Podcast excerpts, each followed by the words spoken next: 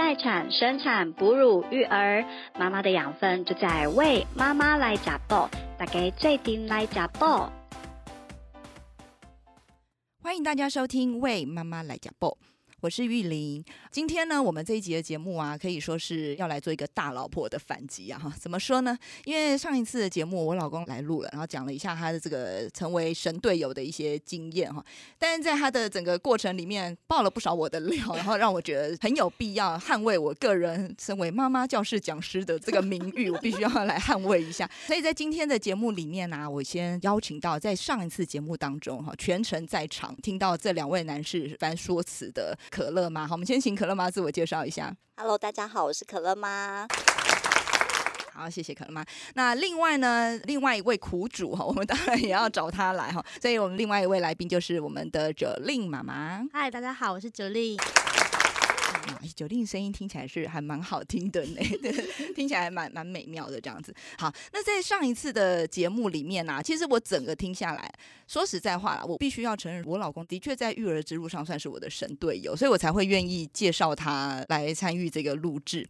但是其实，在整个上次的过程面，我觉得让我比较在意的点哈，第一个是他是不是上次说他在那个怀孕的过程啊，育儿过程没有什么特别紧张的。对他只说了两个紧张的地方，一个是呃做羊膜穿刺，然后另外一次是剖腹的时候，其他他都好像很淡然淡定，对对，他还教人家要淡定，对对对，没有什么好紧张的。对，然后我记得好像是那个哲令的先生有问很多问题，他也都觉得说不用那么紧张。对对对，但你知道事实上，我我我听到这个我就觉得，哎，明明他忘记了。我想，因为的确是比较久，我们就姑且当他是忘记了。因为虽然说哲令老公很紧张哈，但基本上我的印象当中啊，我觉得我老公也是一直处在一个蛮紧张的状态耶。然后他的紧张反应在什么，你知道吗？因为我其实是怀孕不太会孕吐的人，可是我记得我怀孕过程中他吐了好几次，真的假的？真的。他那一天都没有说到这些，是不是？所以 他回去他就会说他忘记。然后我那时候想说，哎，这是是怎么了？是肠胃有不适或什么嘛？嗯嗯。可是后来逐渐跟他相处的越久，我就发现说，其实他就是一个，当他很紧张的时候，他就会想要咳嗽，然后咳嗽咳咳就会吐，跟小孩一样，小孩是不 是？对，他们一咳嗽就会吐。对，然后所以我就发现说，哎，原来在孕期当中，不是只有妈妈会孕吐，就是老公也有可能会有孕吐的。像九九令的老公有这样吗？我老公没有孕吐，没有孕吐。那他有紧张的情绪展现出来吗？我老公很神经质，因为我其实孕吐算还蛮严重的，对。然后其实常常吃不下，可是我突然想要吃什么的时候，他就会说：“我觉得那个不可以吃。”他不给你吃，他不给我吃，然后什么东西都要看 Google，所以我觉得我很痛苦。上次的节目有感觉到 Google 是他的心灵依靠，对。然后。突然间就是在前一两个礼拜，我突然不吐喽，然后也不胀气喽，那很好啊。对我很开心哦，想说终于吃得下。就我老公就说：“我觉得啊，你突然间不吐了，然后也不胀气，我觉得是有问题。我们是不是要去挂急诊？” 然后我就很生气，我说：“你不要发神经。”他说：“他就问我说，请问产检现在就只能一个月去一次？”我说：“对。”他说：“我们不能自己自费再去产检吗？”我说：“当然可以。”我说：“你要干嘛？”他说。我就要去看医生，就是你现在不吐了，我觉得这样小孩可能会不正常。你要多吐，然后可能要胀气，这样你才会觉得他还是健康，还是在的。我说你你是想要我吐到生吗？我真的很生气。就他一讲完之后，我小孩很听他的话，我就又开始吐了。气死了！我那天晚上又开始吐了。然后他就觉得哎，很正常了，不用去挂急诊了。其实宝宝是想要帮爸爸省钱，是吗？然后我每我真的很 从小就挂急诊了，从小就很懂事，都不知道妈妈有多希望赶快度过那个会孕吐的阶段。真的什么都不让我吃，我真的很生气。所以你有瘦吗？我瘦一点点。哦，所以那个别人都是怀孕变胖，然后你在那个怀孕当中，因为这个也不能吃，那个也不能吃，你就瘦。像我他他都不准你吃什么啊？嗯，像我本身就很喜欢吃辣。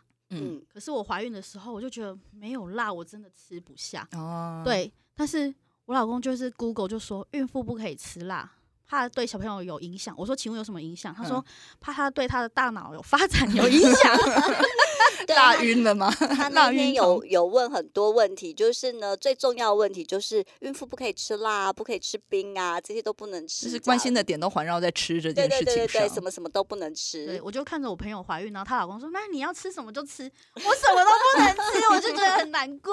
就让你的那个心情很不好，这样子。对，真的，这马上就违反了那个神队友的第一原则，就是让妈妈心情不好，这个就完全不行了。没错，对，可是我常常会觉得，其实说实在话，他们愿意关心这件事情，比他们不闻不问，其实都要来得好。只是有时候关心太过，就会有一点点，嗯，有一点点 烦。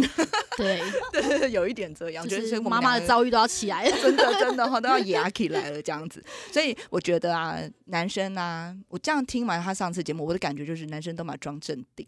对，哦，其实内心。其实他内心有紧张，对紧张，可是他可能就故意就忘记。而且他上次是不是有讲说，之前就是哦陪着我准备一些小孩的东西啊，对不对？对。我记得他好早哦，因为我儿子是一月底出生嘛，我们大概从前一年的秋天吧，他就开始啊，我们的假日啊，只要是晴天的假日，都不是出去玩，他就开始洗很多小孩的东西，就是一直在洗，然后晒，然后就各种，因为也会收到一些恩典牌的东西，对，然后他就是一直紧锣密鼓就在准备这些东西，然后我在想说，有需要提前这么早就洗吗？然后他就觉得一定要提早先。做好这样子，对对对，就我个人认为他其实是非常紧张，所以他在那边跟你老公说不要紧张，我心就想就在呐喊说你不要再讲，而且还有一个怀孕的时候，其实我第一胎胖蛮多的，嗯，他也胖不少哎，所以我本人也胖吗？他本人也胖了不少那个时候，然后我就觉得。也好奇怪哦，就是 到底是谁在怀孕？我怀孕的时候是只有一次孕吐而已，然后他吐的比我多次，然后我胖，那他也跟我同等级的胖，然后我想说，真的是还蛮奇妙的这样。有人陪你胖很好啊，对，至少不会胖我自己，然后显得他瘦很多这样。对，好，这这题外话。但我上次听节目，我觉得对你老公，我觉得比较奇葩的地方是，他先把营养品都先买好，然后才去问医生哦。对，关于这件事情，你有没有觉得这实在是太败家了？我觉得他拿去问医生，我觉得很丢脸。丢脸？怎么 说？因为我觉得当初你在买这些营养品的时候，那卖你的那些服务人员一定有跟你讲说怎么吃，然后孕妇可不可以吃，一定就是可以才会卖给你。对，然后他而且你没先问清楚就买了？有啊，有先问清楚了，就问药局的人。然后可是我觉得他就是现在就是很神经质，他不会相信一个人。讲的话要多方求证就对了，所以他就先去我第一次产检的诊所，先提的那一袋去问医生。我觉得有够丢脸的，因为我本来想说他一直交代我，医生没有想说这是在我诊所买的吗？对，然后那个医生还蛮好的，还帮他一一的仔细看。他说哦，可以，这孕妇可以吃哦。我想说，嗯，这样过了就算了。我第二次产检是在大医院的，然后呢，他就一直交代我说。你再把那一袋带去哦！我说我不要做这么丢脸的事。然后我想说也没事了。结果我们去产检完，医生就说：“哎，那妈妈还有什么问题要问？”我说没有了。然后我就准备开门要走。我老公说：“哎，医生不好意思。”我想说他又没有带那一袋保养品来，他要干嘛？结果我老公拿出手机，哎呦，哎，他把变聪明了，拍起来。他把所有的营养品的那个成分拍起来，他就跟医生说：“那请问一下，医生这些现在他可以吃吗？”然后那医生就冷冷的看着他说。如果他现在运气吃得下，嗯，这些可以都不用吃，嗯，对你不用想太多，对。然后我就觉得你怎么会一直想要问一样的问题？我真的觉得很丢脸。可是我我只能说，表示他真的非常非常非常的在意你跟孩子的健康吧？只能这样讲。我觉得他只要让我好好吃我想吃的东西，我就很开心，你就会很健康很好了。对，没错。说实在话是这样。我记得我自己在怀孕的时候，我其实只有吃综合维他命，就是孕妇的综合维他命。哦，还有什么鱼油吧？就是我我吃的营养品不多，因为我会觉得不想要怀孕弄得好像是怎样生病，还是每天要吃 很多很多这种定剂的东西，我就不太喜欢。我老公每天会逼我喝白开水。就是叫我多喝水，我觉得这正常。可是因为我孕吐，我只要喝白开水我就吐。对，要喝气泡水。对，我就是想要喝有一点点味道，比如说柠檬水，或是比如说我突然想要喝养乐多什么的。对，他说那都不健康，不营养。养乐多也不可以吗？不行，他说那个就是糖分太高，不营养。他说你就喝白开水。所以我每次可是你白开水就喝不下啊。对，然后我就觉得他好像不相信的，我就喝一口就呃想吐。他 觉得有这么夸张吗？他觉得你在演是不是？对他可能觉得 哇，这真的百口莫辩，因为真的有时候就是对气味会。非常的非常敏感，那个不是故意的，而且像我，我也会觉得说，就是产后口味的确也会有一些不一样的地方。所以有时候这种真的是，你这一集节目一定要让他听，他就能理解说你其实真的不是演的这样子。对，对，然后上次我老公还有讲到，他是不是有提到我家老大过敏的事情？然后讲的好可怜兮兮。对，就是那个过敏，就是全部都是因为一开始的时候不擦西药而造成的。其实这点说起来，我我也认同，的确我们一开始的照顾上，我觉得就是对，的确就是没有经验，所以照顾的不好。但是我要讲的是啊，他上次是不是讲，因为妈妈也是过敏，所以宝宝也就什么什么？对对对对对，其实啊，他都没有讲，他自己也是过敏体质。我们家是这样，我是皮肤过敏，嗯然后他呢是鼻子过敏。哦，对，所以其实当初在怀孕的时候，我大概就有心理准备，我们的小孩大概也就会是过敏体质。嗯然后，所以这也就关联到说，他后来不是讲到说，哎，其实我在不喂母乳还挺坚持的。其实对这也是一个点啦，因为嗯我就是大概有心理准备，说我们的小孩一定会过敏。所以我要讲的是，不要每次小孩怎样就说是妈妈，对不对？是不是都？没错，真的好的都是爸爸，然后坏的都是妈妈。像他现在，我家老二呢，就是比较懒懒散散不爱收东西，垃圾乱丢，然后他都会说这都是想到妈妈。为什么这些不好的事情都像妈妈？真是气死我了。对，然后那个老二就是个性很活泼，而且养的很好，就是因为那个妈妈比较没有像第一胎那么在意了。对啊，不不过这个我我承认啊，的确嗯在第一胎的时候没有经验，所以会很嗯，就是太过小心太过小心，我觉得。嗯然后他说我照书养，我也完全承认，嗯而且我那时候是非常得意我照书养，因为我觉得我就是很认真做功课的人，这样嗯子，对对。然后，但是我的认真并不是在怀孕期间很认真，我就是因为发现问题之后，才开始很努力的去翻书啊，然后去嗯找很多的资料，就是来学说怎么做。但我觉得很多时候妈妈都会有一种，就是怎么说呢？像我们现在很多妈妈都会不想让孩子太过接触很多的西药嘛，总是觉得说，对。哎，因为不是有个说法，就是说你你有时候孩子生病的时候，你就是让他自然的经历过那整个病程，那他的整个抵抗力呀、各方面都会比较好，比较快建立起自己的免疫系统，自己的整个抵抗的系统，嗯。然后所以就呃可能。不会想要这么快，就是直接用西药这样。嗯那可是我老公他就比较不是这样的想法，因为他爸爸和他爷爷都是医生，所以他们从小就是会自己抓药吃。以前我每次生病，他也都说：“哎，我有一些家庭常备粮，我可以帮你配药。”然后我都很害怕。小药房，对对对，然后所以他也会觉得说：“哎，小孩那就是赶快吃药，然后压下来就好了。”可是我们就嗯比较。可能在这点上面观念就会不太一样啊嗯，对对，所以也就造成在那个时候，我们其实比较多的冲突就会在这个地方。比如他觉得小孩发烧就赶快给他吃药，然后就会退下来。那可是我可能就会想要尝试一些，比如说物理性的退烧的方法、啊，什么嗯大腿绑湿布啊，然后 洗个所以你温水澡试过哪一些就是物理性的退烧就是洗温水澡嘛，嗯泡澡，然后再就是那让他衣服穿少，然后呢、嗯把他的腿用那个湿的布裹。这个我没有听我过也哎、没因过为这个就是自然的散热啊。那你不能躯干散热，会散太快，所以是绑在那个大腿跟就腿啦。通常不是用那个退热贴吗？但是因为也不是有一个说法，就是你嗯用退热贴，它就是弄在头上有那个中枢神经什么会有一些影响。哦，总之，总之，大腿，对对对，反正就哦你知道，就看到一些文 章，然后就试，然后就试的时候，因为它要用湿的布裹着，然后就会弄得整个床到处都是。总之，我就很愿意尝试新方法，但是常嗯常弄得有点乱七八糟。在这点上面，我承认，的确是应该是给他带来蛮多的困扰的。因为他要去换 床单是吗？换床单，因为我会弄得湿哒哒，然后他就要换床单，或者他他上次不是说什么，因为我不给小孩吃退烧药，那但是他就会反反复复烧起来，可是我又是那种睡下去我就一觉到天亮的，嗯所以他就要一直起来帮小孩量体温，那这些可能都会让他觉得就是有点怨言吧。好，听起来好像在上次节目当中，在这这件事情上有一点怨言，这样。他是很平铺直述的说，但是听起来是有一点 complain 的意思。对对对，我我大概有嗅到那个味道，所以赶快来那个澄清一下，就是过敏不是只有我的事哦，他他也有一份，就对。所以呢，我们就是两个人要刚完修啦。那嗯基本上我们两个小孩都是过敏体质，就是小的其实也是。嗯那但是的确，小的他在一开始发现那个异位性皮肤炎的时候，我们很快的，呃，应该说那时候有一些皮肤的状况的时候，我们很快就是的确就是赶快看医生，然后就是嗯有用药，然后嗯所以反而用药一两次，他之后就没有再发作这样。嗯所以的确在这件事情上，哈，我不得不说我是认同他了。的确嗯就是像皮肤这些状况，赶快把它处理好，然后可能后续比较不会夜长梦多。这个的确是有这样子的感觉，对对对。然后他上次还有提到一个坐月子哺乳的时候，我记得你好像问他说我有没有哭过，对对不对？他可能没有印象，因为的确我这个人呢，我就不会在别人面前哭。对我刚刚也是想说，其实搞不好有哭，只是没让他看见。对，然后呢，所以我印象中我整个坐月子期间只哭过一次。哇，应该是只哭哦过一次。然后我那是为什么哭呢？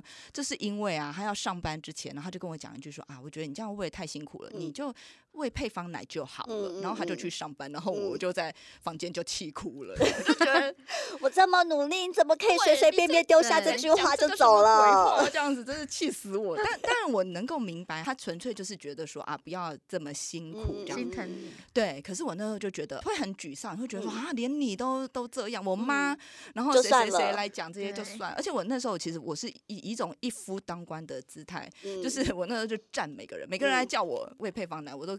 我就跟他战就对所以我那时候就是跟所有人都吵架，就是跟我老公也吵，然后跟我妈、跟我婆婆啊，就是每个人来叫我说啊，不要喂母奶了啊，怎样怎样嗯，我都是就是很顽劣。我我那时候应该在大家心中的顽劣分子吧，就是很强硬的，我就是想要喂母奶。嗯，但是重点是我其实在之前我根本没有想要喂母奶耶，那是什么？就是让你这么坚定的想喂母奶我？不知道。其实那时候你说是因为过敏吗？嗯没有，因为那时候其实呃在月子中心的时候，前面两个礼拜其实你根本还看不出他有没有过敏的这个嗯困扰，其实是看不太出来的。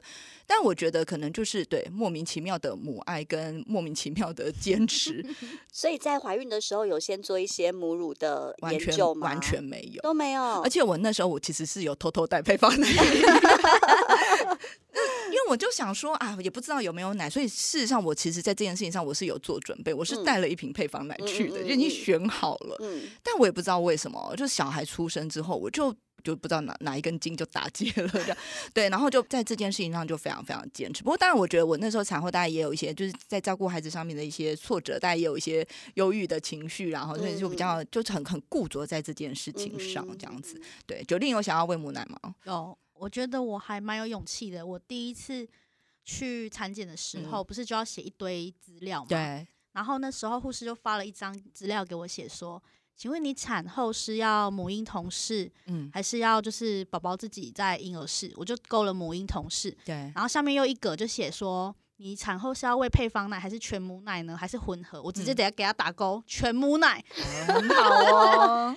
对我个人，我觉得，嗯，我也是倾向我想要喂母奶。嗯嗯，对我嗯想要给宝宝就是健康一点的，基础。对，嗯嗯嗯，我觉得如果说在怀孕的时候就有这样子的想法，然后多做一些了解的话，嗯应该就比较不会像我们那时候这么措手不及啊，应该就会好一些。因为现在其实还蛮多像妈妈的社团啊，或是一些妈妈教室啊，现在其实蛮推崇那个母乳的。，对对，而且我觉得也学到蛮多的。哎其实我觉得，因为你刚刚有说你都是希望母婴同事嘛，对，我觉得生产之前一定要好好训练你老公，因为我我真的觉得亲子同事能不能成功，其实。老公是占着很重要非常重要，我一定会叫他起来换尿布啊。对，就是这一些什么换尿布啊，然后什么抱小孩啊，要哄啊，拍打嗝，全部都要交给他们。必须一定要。对对对，对，这个我可以分享我的故事，因为嗯。我生两胎嘛，然后第二胎是双胞胎，然后因为我生产的医院就是非常的严格，嗯，你就是只有两个选择，第一个选择就是小孩就是放在婴儿室，但是你只要小孩要喝奶，你就必须要去他那里，就是去婴儿室不管他什么时候要喝你就得去。就对，对对对，所以呢，第一胎的时候就是我们是先放在婴儿室，然嗯。后半夜三更那个婴儿室都会打电话来叫你去喂。然后因为那时候是自然产，所以呢，你坐在很硬的椅子上面，然后就是抱着小孩在喂，然后你就会感觉到你。上面就是在那个哺乳的痛，然后下面就是子宫收缩的痛跟伤口的对痛，就是一起痛，真的会让人家觉得非常的受不了。嗯对，然后第二胎我就决定说，哦，那我要母婴同事。嗯那第二胎母婴同事的话呢，我就是保持着我只做两件事，就吃东西跟喂奶。对，剩下的事情都是老公负责，这样子对，所以比如说他如果呃喝完奶啊要拍嗝啊，然后呃大便了要换尿布啊，然后或者是说，因为我那个医院就是非常的严格，你喝多久，啊，都要记录，对不对？对，喝多久跟几点几分换了什么尿布，嗯全部都要登记。那对这些事情就是全部交给他处理，这样子。对，嗯我觉得这个很重要的一点啊，要能够培养出神队友啊，其实真的就是妈妈要先睁一只眼闭一只眼。的，就是其实我我 也觉得，因为我觉得像这样听起来，我们的个性啊，可能就是在照顾孩子事情上。哎，我我必须要说，我就是有一些先天比较笨拙的地方，像嗯我包包巾啊、包尿布这些事情。说实在话，我在第一胎的时候，我都没有办法做得很好，我抱小孩也抱得不好，所以我那时候是就是只要我抱小孩，小孩就哭、欸，除非喂奶，除非他是含着我的内内的时候，不然我抱他就哭哎、然后我印象好深刻，我有一次就是那时候我老公不知道被我差遣去干嘛，反正他没有在病房里面。然后呢，那个下午我小孩就是一直在哭，然后我抱啊他就更不行这样子，我因此按铃求那个护理师师来好几次，护理师进来两三次，然后每次他接过去一看就说：“哎、很好啊，没事啊，就没哭。”然后说：“啊妈妈，你再试试看这样。”可是就是护理师一出去，他就又开始哭，哭，然后我就觉得天哪，怎么会怎么会有这么这么 人前真的很挫折对哎、人前一套人后一套的小孩，你知道吗？明明就是我生的小孩，这么不给我面子。对，气死我了。对，然后后来是我弟他来看我，然嗯后我就跟他说怎么办？我小孩一直哭，然后他就抱去，嗯，然后小孩就好了。所以，因为因为我弟因为我弟的小孩比我的小孩早一个月出生，所以他那时候就是一个月的新手爸，就做的比我好。嗯，所以我必须承认，我真的在这些事情上，就是手的灵巧度啊，各方面，我真的是嗯很不行。嗯但是我就是牺牲我自己，你知道吗？牺牲我自己成就我老公，所以他现在才能大家都说哦，他很厉害，神队对，他才能在那边大言不惭说他包包金包的比我好，对不对？他是不是有说他包包金包的比我好？他的神情就是非常的骄傲，觉得他真的很会包包巾。他不知道是我成全了他的这一切，真的啊！所以决令你要记得，要训练出神队友，就是我们自己要什么都不会，我我学起来了。对哈，包包巾就是他包的再烂，都说他很棒。对对，尿布包包的再怎么样都很棒。对，但是尿布不太行，因为尿布包不好就会尿尿大便会弄出来，所以那他就要去他要收拾对对对，就是要啊让他就嗯是提早有一些练习，因为他会越挫越勇。对对对对对，然后多鼓励他对这样子。所以我觉得我们现在常常在说神队友，神队友。其实我觉得，既然是队友，就是一起奋战、嗯一起度过那个困难时间的人嘛。所以我常常会跟我老公说，不是你帮我，嗯其实我们就是一起在做这件事情。那我我觉得他的确也做的好了，我必须承认也做的还不错。就有时候我会听到，就是有一些呃爸爸就会说我帮我老婆干嘛干嘛的对时候，都会 嗯，火都会烧到眉毛，真的真 的，你眉毛都焦了，就是会心想说 什么帮，对对，明明就是明明就一起是的，一起。我我觉得这个是一个很重要的观念，而且妈妈自己也不要觉得说好像那个老公做什么事是嗯。帮，但但我觉得这个就是先生自己要有这样的观念也是非常非常重要的。但我嗯。想你老公应该没有问题，我老公应该可以啦。他现在感觉代入感已经很强，他现在我孕期当中他就蛮好使唤的。对对我现在就只要躺着，我说水，然后他就立刻端来。很好很好好好，你要好只好把差没说握，渣是不是？对，没有说渣。你要你要你要好好珍惜这一段时间，等到孩子出生之后，他应对该没有时间理你了。没关系，就小孩都给他顾。对对对，对其实其实负责喂奶就好。对嗯我的人生的守则就是要有适当示弱的时候，所以我每次我都跟我小孩说：“妈妈可不是不会开车，我只是不想去学开车，嗯因为我总要让爸爸有很多表现的机会。”就差不多是这样子的概念。所以在照顾小孩这件事情上，也是我也是秉持着这样子的原则哈，嗯牺牲自己照亮他人，是多么伟大的一个事情啊！好，然后上次是不是还有提到说，那个妈妈如果出差的时候，小孩都很开心？对，因为我小孩也很开心。对，我觉得，我觉得这个就是事实上，很多时候爸爸跟妈妈的关心的点，跟嗯那个就是教育的点，其实会不太一样。这样子，就像他可能会很在意小孩推发烧，就赶快让他推烧，让他身体舒服。那我可能会更在意说长久的抵抗力的培养，就是对我觉得想法会有一点不太一样。然后嗯妈妈总是要扮演那种就稍微比较黑脸一点的 角色这样子，然后所以我可能会在饮食上面的要求会会比较嗯多。然后我也都很知道，其实小孩跟他在家最高兴就是可以吃咸酥鸡跟泡面。哦，然后他上次应该没有说到泡面嘛？没有说到泡面，只有说玩手机这会会一起。我觉得有一点还不错，就是嗯我老公呢，虽然他的工作跟那个就是电竞啊什么的是有关系，可是他其实在家是不玩游戏的。嗯可是他为了要跟孩子有共同的话题呀、嗯所以他会陪孩子玩宝可梦，哦对对，他们会一起去抓宝这样子。嗯然后我本来一开始其实是很排斥，我觉得为什么要让他们玩手机啊，嗯我就不想要。嗯因为那时候好像是我家老二四岁的时候，他就开始带他这样抓宝这样，嗯然后我就觉得有点不太开心，我还跟他说不可以这样哈、嗯不可以看手机啊什么嗯。然后他就跟我说，眼睛会坏掉。对，嗯妈妈就会担心这个嘛，而且你看才四五岁，我们当然会担心。他就说。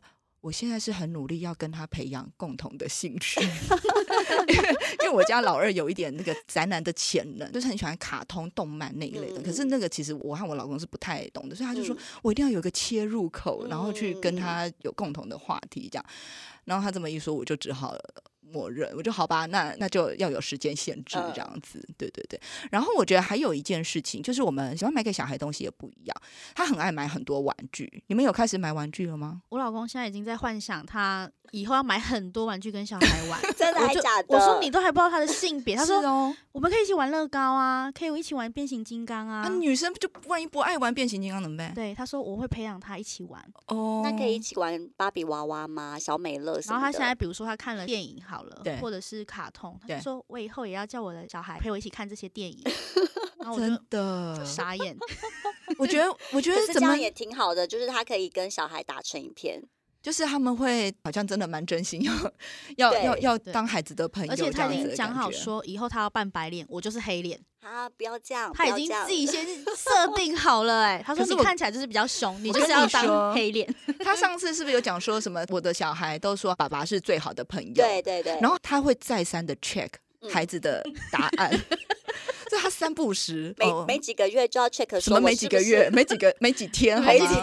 然后因为之前他都是跟小孩一起洗澡嘛，嗯然后我们就是他们会一起泡澡嗯这样，然后我都常就是听到他会一直问说：“我是你最好的朋友。”就是感觉他很没有安全感，很怕被别的朋友取代，是不是？很可爱啊！很没有安全感。就是问是爸爸是你最好的朋友嘛？嗯然后或者是有时候就换一个方法问说：“那你最好的朋友是谁？”但是问来问去，你知道就是就是都是是爸爸对对对，只能是只能是爸爸。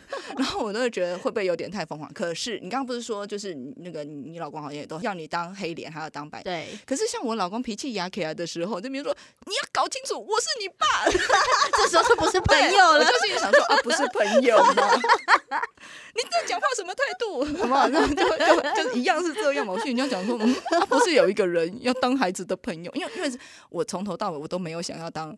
孩子的朋友，所以我会我会很认真陪他们玩。可是我觉得我一直都觉得我就是你妈，然后有些事情呢，嗯就是妈妈说了算这样子。嗯那当然有些事情我们可以有商有量，嗯可是就是某些点我是不会退的。那小孩也会知道我的原则在哪里。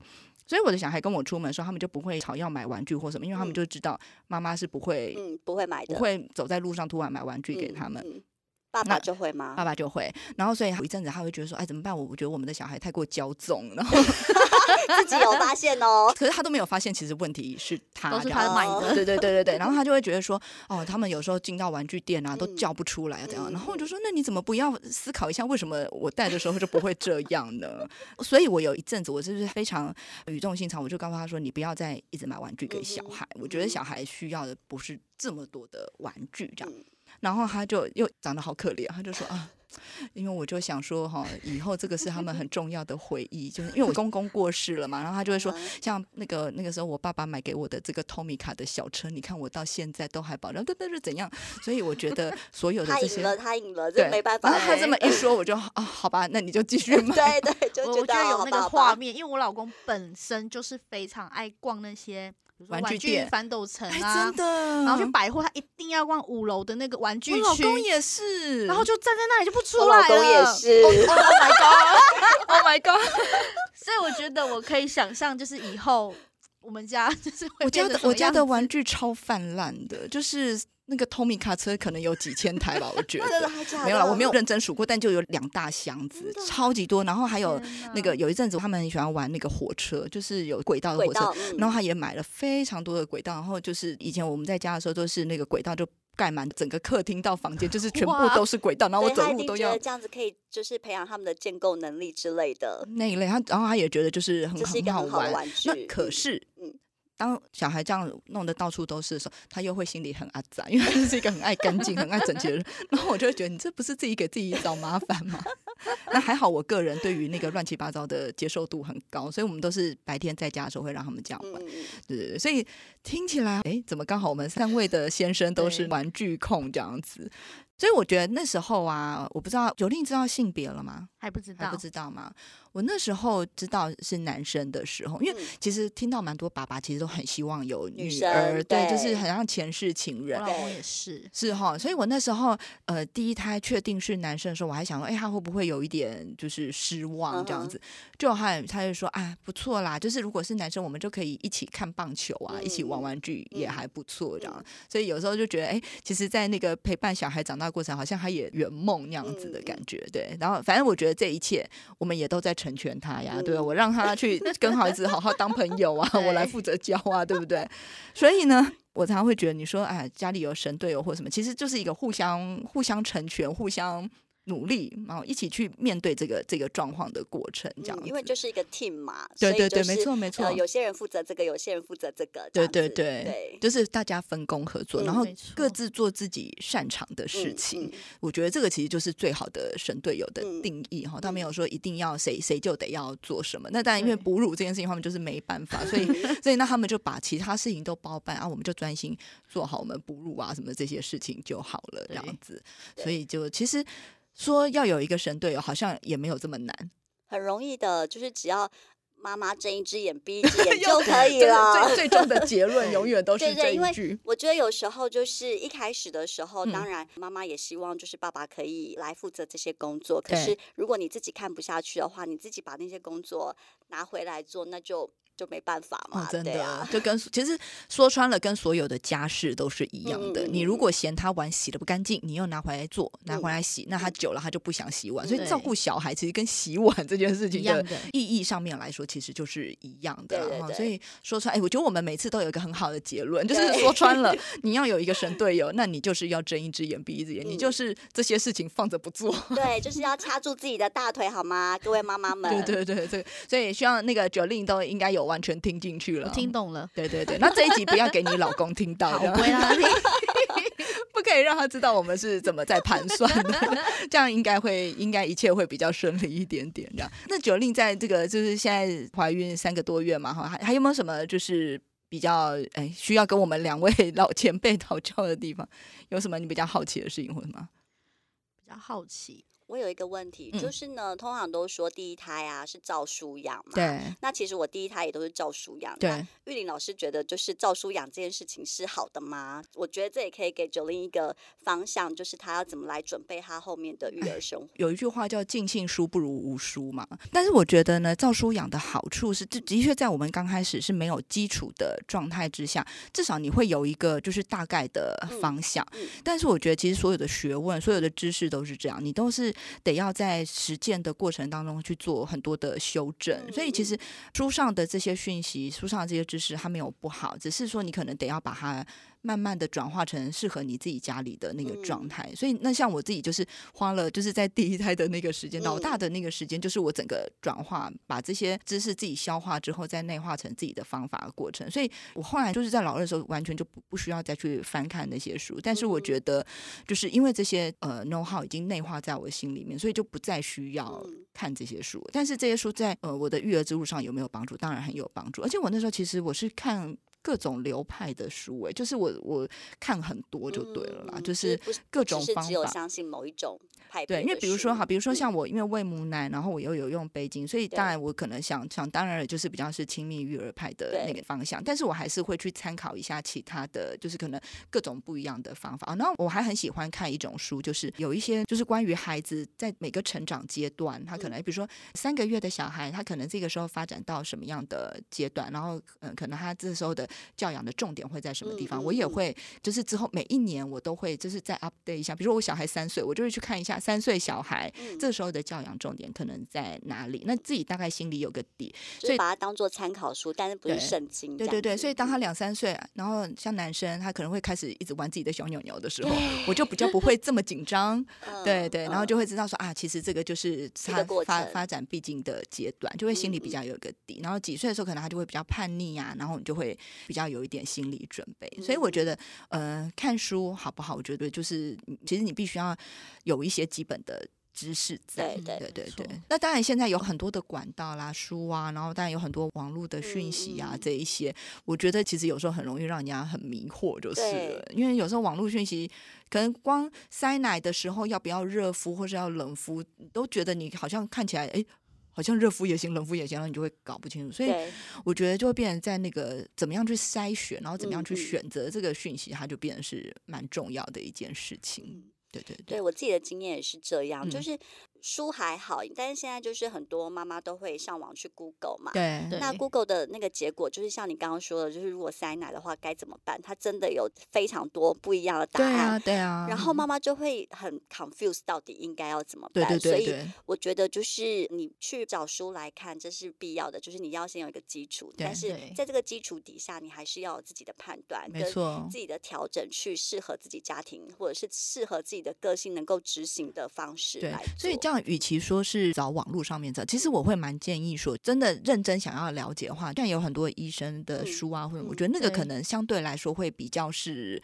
值得参考的啦，比较不是嗯个人，其实他可能有一个比较普及的，然后有经过一些研究的什么的，我觉得嗯哼它可参考性嗯会来的高一些些这样子。所以我觉得可能还是得要先有这样子的了解以后，嗯然后你再去参考一些网络上的资讯，嗯作为一些辅助。